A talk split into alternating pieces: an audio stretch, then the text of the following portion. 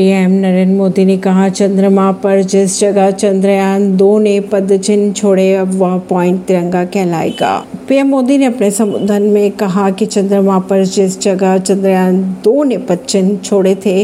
अब वो पॉइंट तिरंगा कहलाएगा 2019 में चंद्रयान दो मिशन चंद्रमा पर सॉफ्ट लैंडिंग नहीं कर पाया था पीएम ने इसरो के वैज्ञानिकों को संबोधित कर कहा अब यह पॉइंट हमें सीख देगा कि कोई भी विफलता आखिरी अंत नहीं होता अगर इच्छा शक्ति हो तो सफलता मिलकर ही रहती है परवीन सिंह नई दिल्ली से